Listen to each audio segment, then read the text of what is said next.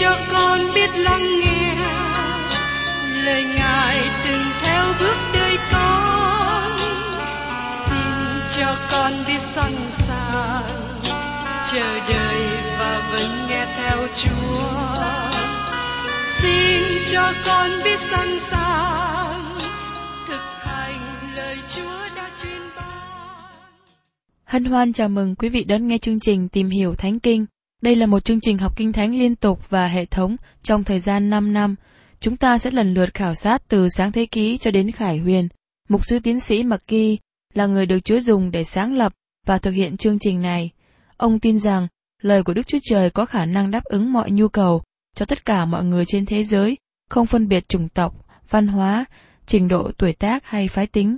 Ước mong quý vị theo dõi liên tục và giới thiệu cho thân nhân bạn hữu cùng đón nghe.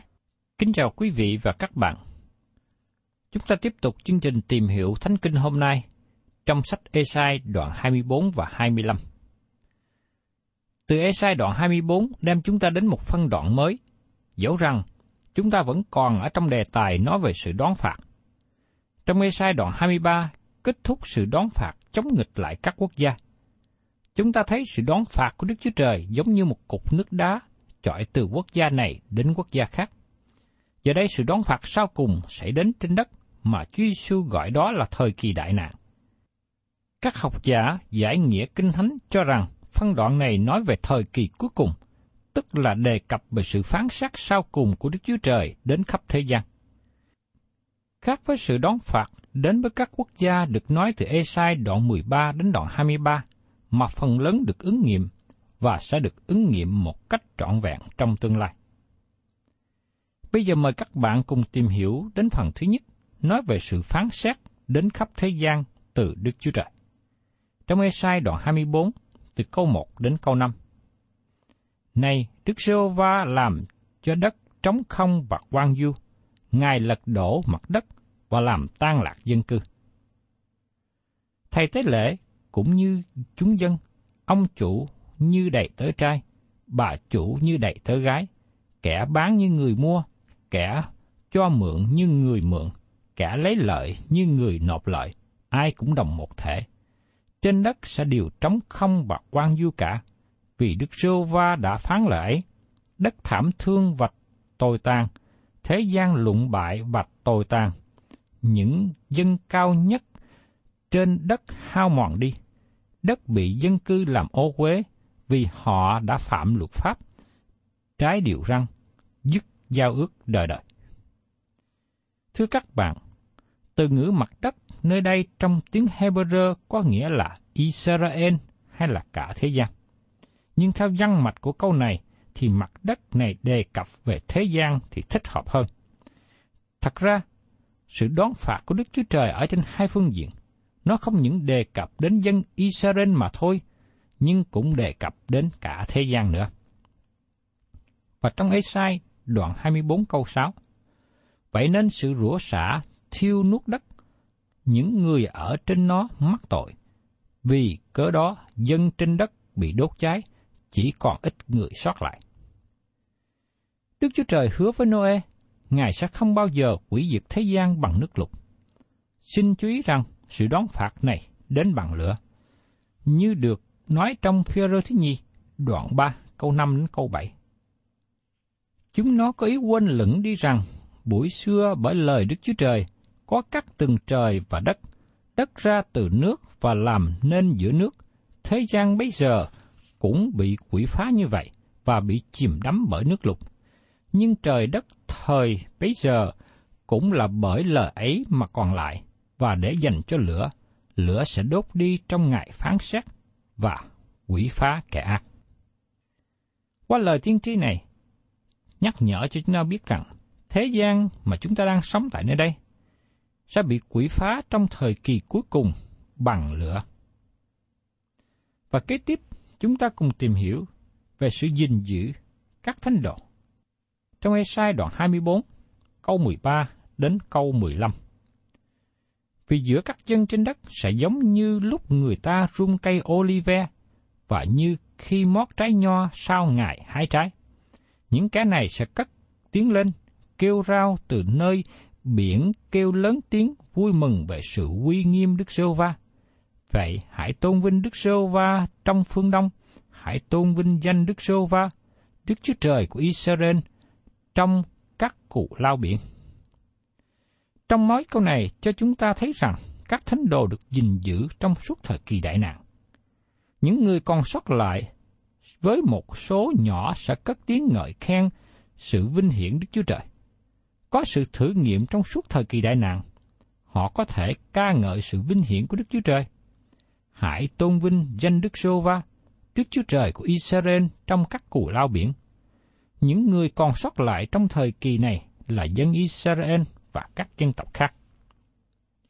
Kế tiếp, chúng ta thấy sự đau khổ không thể so sánh và phổ quát.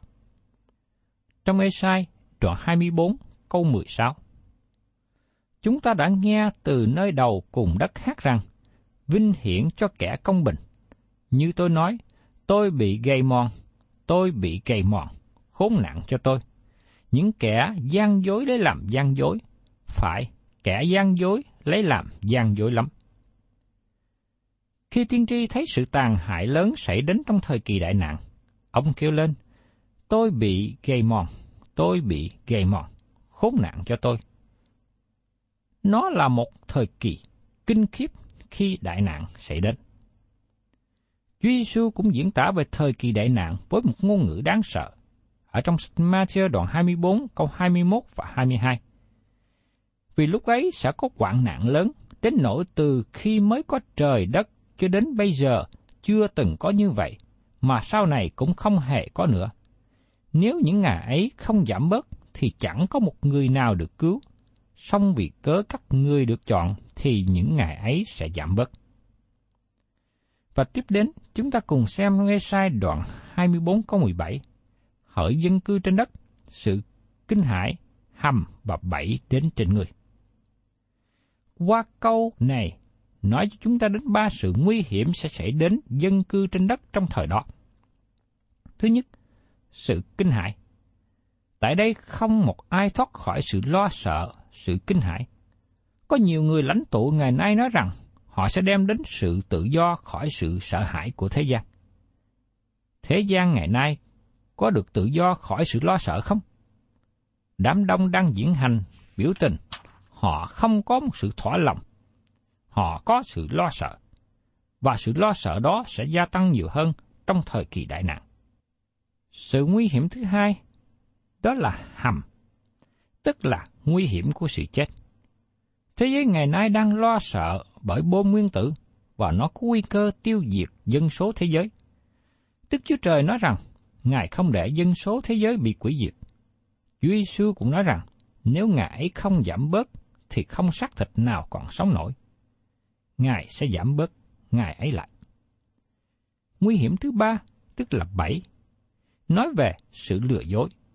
Đó là những gì Chúa Giêsu nói khi Ngài bắt đầu bài giảng trên núi Olive. Sự lừa dối sẽ đến trong thời kỳ đại nạn. Như được nói ở trong sách Matthew đoạn 24 câu 4. Được Chúa Giêsu đáp rằng, hãy giữ, kẻo có kẻ dỗ dành các người. Thưa các bạn, Sẽ có một thời kỳ khi mà người ta tin rằng họ sẽ vào trong thời kỳ một ngàn năm. Ngày nay, chúng ta bị thu hút bởi một số người lãnh đạo cho rằng họ sẽ đem đến thời kỳ một ngàn năm bình an. Thật sự họ không đem đến gì cả, nhưng là thời kỳ đại nạn. Và kẻ chống lại Đấng Christ sẽ chế ngự. Thế gian này nghĩ rằng họ sẽ vào thời kỳ một ngàn năm, nhưng thật sự họ vào thời kỳ đại nạn. Một trong những nhặt điểm của thời kỳ này là kẻ chống lại Đấng Christ lừa dối. Hắn là kẻ lừa dối. Hắn là cha của ma quỷ. Nhiều người ngày hôm nay đang bị lừa dối. Họ đang bị lừa dối về đời sống. Có bao nhiêu người ngày hôm nay đang suy nghĩ về sự sống đời đời? Không có nhiều người. Nhiều người suy nghĩ rằng chỉ có tại đây và bây giờ. Ngày nay khoa học đang từ chối câu chuyện của Đức Chúa Trời về sự sáng tạo. Đó là sự lừa dối lớn. Các bạn có thể bị lừa dối bởi khoa học. Các bạn có thể bị lừa dối bởi các tránh trị gia. Các bạn có thể bị lừa dối bởi báo chí. Các bạn có thể bị lừa dối bởi quân đội. Các bạn có thể bị lừa dối bởi những người đốc suối các bạn đi biểu tình. Sự giúp đỡ chỉ có thể đến từ Chúa Giêsu. Xin các bạn hãy trở về cùng Ngài. Ngài làm cho chúng ta trở nên khôn ngoan. Ngài là hy vọng duy nhất. Và trong thời kỳ đại nạn, dân chúng bị lừa dối bởi kẻ chống lại Đấng Christ. Và tiếp đến, mời quý vị cùng xem trong Esai đoạn 24, câu 18 đến 21. Kẻ nào trốn khỏi tiếng kinh hãi sẽ xa xuống hầm. Nếu lên khỏi hầm, sẽ mắc vào lưới. Vì các cửa sổ trên trời đều mở ra, các nền dưới đất đều rung rinh. Đất đều tan nát, đất đều vỡ lở, đất đều rung động, đất lai động như người sai, lỏng chỏng như cái võng, tội lỗi chất trên nặng chịu, nó sẽ đổ xuống và không dậy được nữa. Xảy ra trong ngày đó, Đức Sô Va sẽ phạt các cơ binh nơi cao ở trên trời, phạt các vua thế gian ở trên đất. Những người nào không rơi xuống hầm sự chết sẽ bị mắc bẫy. Và sách Khải Quyền nói rằng một phần tư của chúng nó bị mất trong sự đoán phạt lớn, và một thời điểm khác thì một phần ba dân số sẽ chết. Và tiếp đến, chúng ta cùng tìm hiểu về các thánh đồ chịu khổ sẽ sống lại từ kẻ chết. Trong ngay sai đoạn 24, câu 22 đến 23. Họ sẽ nhóm lại cùng nhau, bị cầm trong hầm như tù bị nhốt trong ngục. Cách lâu ngày, sẽ đều bị phạt. Mặt trăng sẽ xấu hổ, mặt trời sẽ mắc cỡ, vì Đức Sơ Va dạng quân sẽ trị vì trên núi Siôn tại Jerusalem và sự vinh hiển sẽ trói lói trước mặt các trưởng lão. Đây là một phân đoạn nổi bật của Kinh Thánh nói về sự phục sinh. Các thánh đồ sẽ đi qua sự chết, sau đó họ được kêu gọi sống lại từ người chết. Tôi tin rằng các thánh đồ chịu khổ đã chết sẽ được sống lại trước nhất, như trong sách Khải Quyền, đoạn 20 câu 4. Thời kỳ chịu khổ sẽ kết thúc khi Chúa Giêsu đến như là một vị vua. Điều này được đề cập trong sách Khải Quyền, đoạn 19, câu 11 đến 16. Mặt trăng sẽ xấu hổ, mặt trời sẽ mắc cỡ. Ngay cả thiên nhiên cũng có sự đáp ứng lại khi vua đến cai trị. Chỉ có đấng Christ mới có thể kết thúc thời kỳ đau khổ lớn lao. Và tiếp đến, chúng ta cùng tìm hiểu trong sách Esai đoạn 25 nói về nước thiên đàng đến. Khi Chúa Giêsu đến và kết thúc thời kỳ khổ nạn, Ngài lập nước thiên đàng. Trong Esai đoạn 25 và 26 đem chúng ta đến thời đại nước thiên đàng. Vua đang đến và sẽ có nước thiên đàng trên đất. Đây là điều được dự ngôn trong suốt kinh thánh cổ ước. Khi Giăng Baptist bắt đầu chức vụ của ông, ông giảng với một sứ điệp. Các ngươi phải ăn năn vì nước thiên đàng đã đến gần. Trong Matthew đoạn 3 câu 2. Sau đó Chúa Giêsu cũng tiếp tục đề tài này và giảng rằng, các ngươi hãy ăn năn vì nước thiên đàng đã đến gần. Trong Ma-chơ đoạn 4 câu 17. nhưng Ngài bị từ chối như một vị vua. Các bạn không thể nào có vương quốc nếu không có vua. Khi Ngài bị từ chối như vị vua, sau đó Ngài sẽ nói với từng cá nhân, hỡi những kẻ mệt mỏi và cánh nặng hãy đến cùng ta, ta sẽ cho các ngươi được yên nghỉ. Trong Ma-thơ đoạn 11 có 28. Lời mời này vẫn còn trong ngày hôm nay. Nó là sứ điệp được gửi đến từng cá nhân để mỗi người thực hiện ý chí tự do của mình khi đáp lại lời mời đó.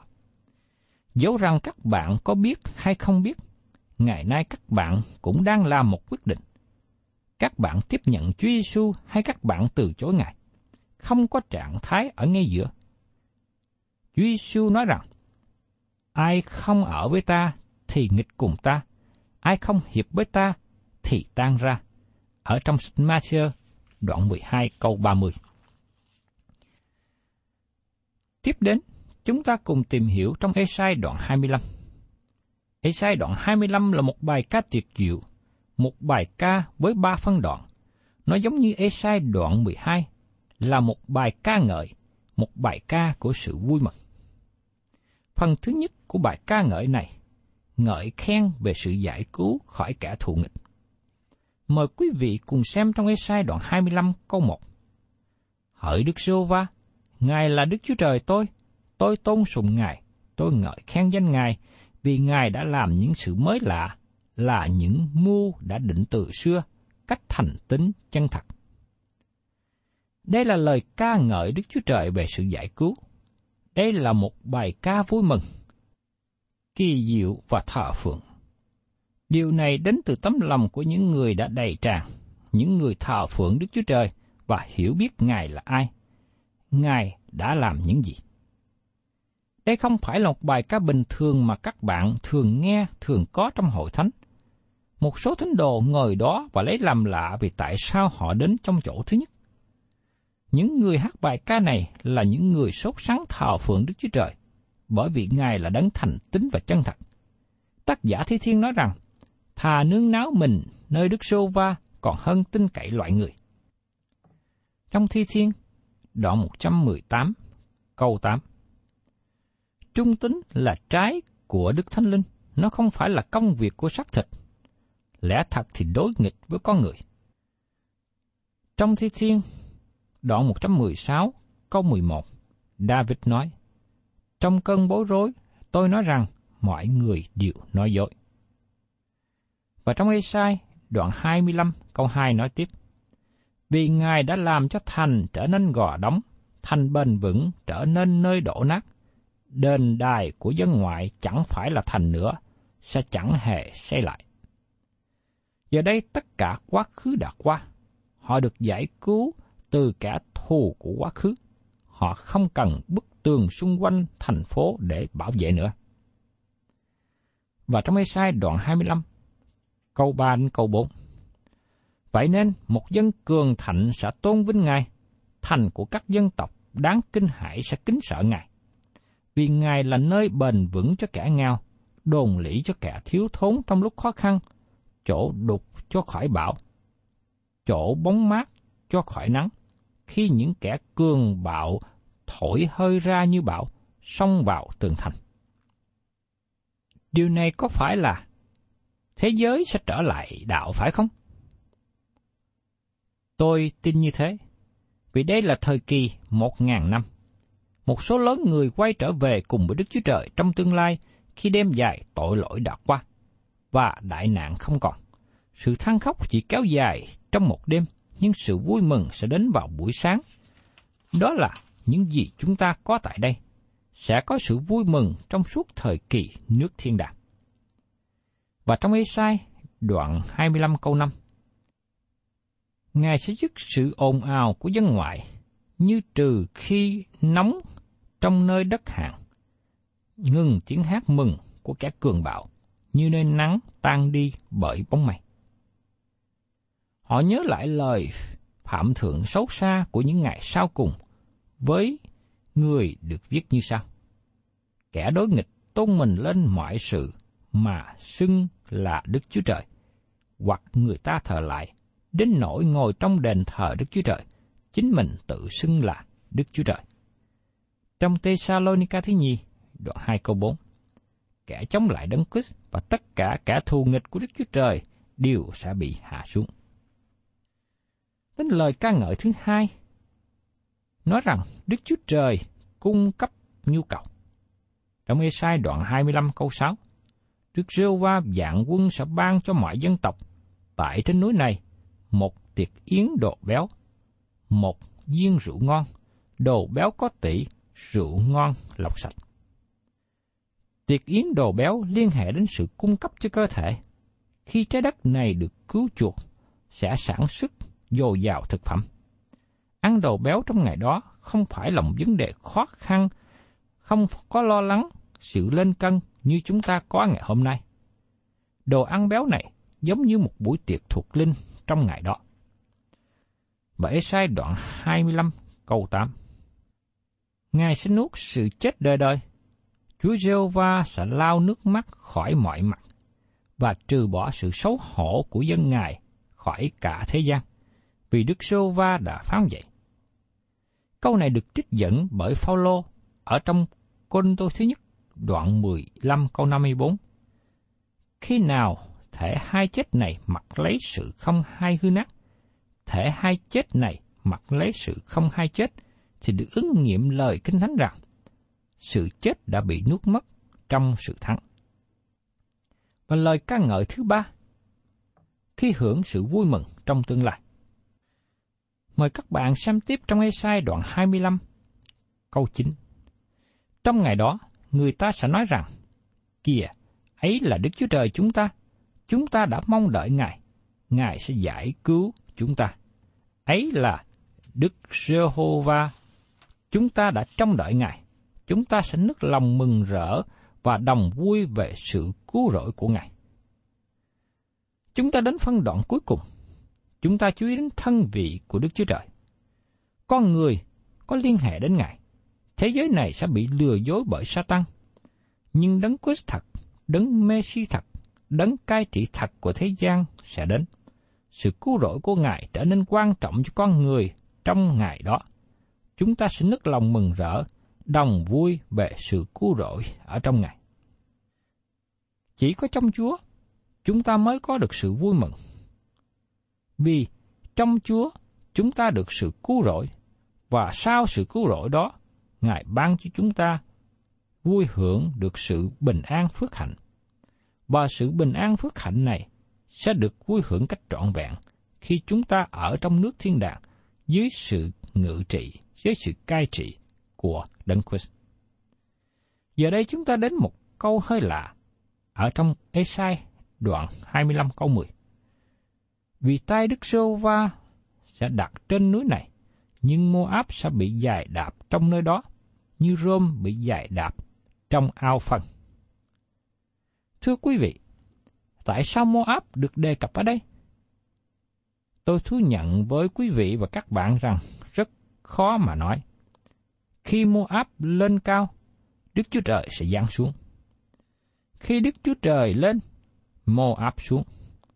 Trong nước trời Moab xuống. Và Đức Chúa Trời sẽ ở trên cao. Như các bạn nhớ rằng Moab biểu tượng cho một hình thức tinh kính nhưng chối bỏ quyền năng. Và sau cùng, mời quý vị cùng xem ở trong Esai đoạn 25, câu 11 đến 12. Nó sẽ giang tay trong nó, như người lội bơi giang tay ra để lội. Nhưng Đức Sô Va sẽ dằn sự kiêu ngạo nó xuống và cất bỏ mọi cơ mưu của tay nó. Ngài sẽ hạ lũy cao của tường thành, ngươi xuống, đánh đổ và ném xuống đất vào trong bụi rậm. Tất cả sự kiêu ngạo của con người sẽ bị hạ xuống. Đây là thời kỳ của sự vui mừng sẽ hưởng được đất. Ngày nay, con người thiếu sự khiêm nhường. Quý vị và các bạn thân mến, Ngày hôm nay, đời sống của chúng ta ở trên đất này, chúng ta cần có sự nhu mì khiêm nhường hạ mình. Chúng ta cần nhận biết đến con người thấp hèn chúng ta, con người tội lỗi của chúng ta. Khi chúng ta biết ăn năn, hạ mình, Đức Chúa Trời sẽ ban cho chúng ta hưởng được sự vui mừng ở trong nước thiên đàng. Còn những người nào lên mình kiêu ngạo, những người dùng sự công bình riêng, những người đã tin tưởng vào sức mạnh của mình, địa vị của mình, sự khổ tu của mình, tài năng của mình, Đức Chúa Trời sẽ hạ tất cả những người đó xuống. Quý vị và các bạn thân mến, tôi mong ước rằng các bạn hãy đến với Đức Chúa Trời để được Ngài ban cho sự vui mừng, phước hạnh khi hưởng được nước trời, nước thiên đàng. Và trong Ê-sai đoạn 26, chúng ta sẽ tiếp tục nói đến đề tài nước thiên đàng. Thân chào tạm biệt quý vị và xin hẹn tái ngộ cùng quý vị trong chương trình tìm hiểu Thánh Kinh kỳ sau.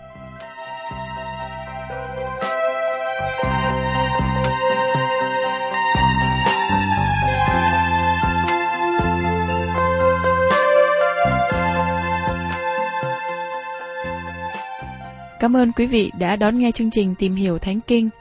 Nếu quý vị muốn có loạt bài này, xin liên lạc với chúng tôi theo địa chỉ sẽ được đọc vào cuối chương trình.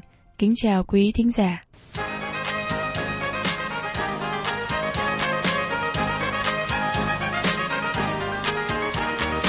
Tôi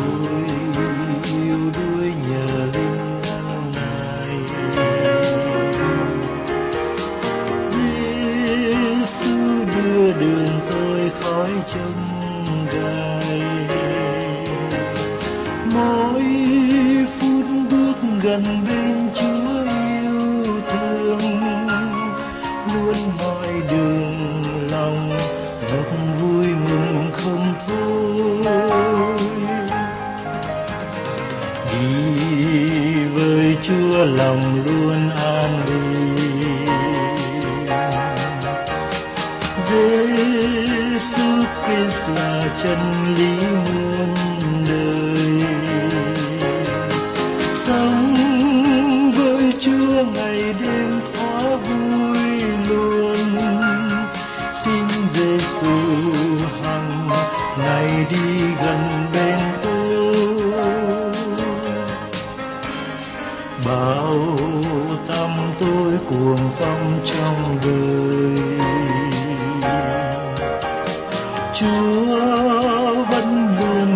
tôi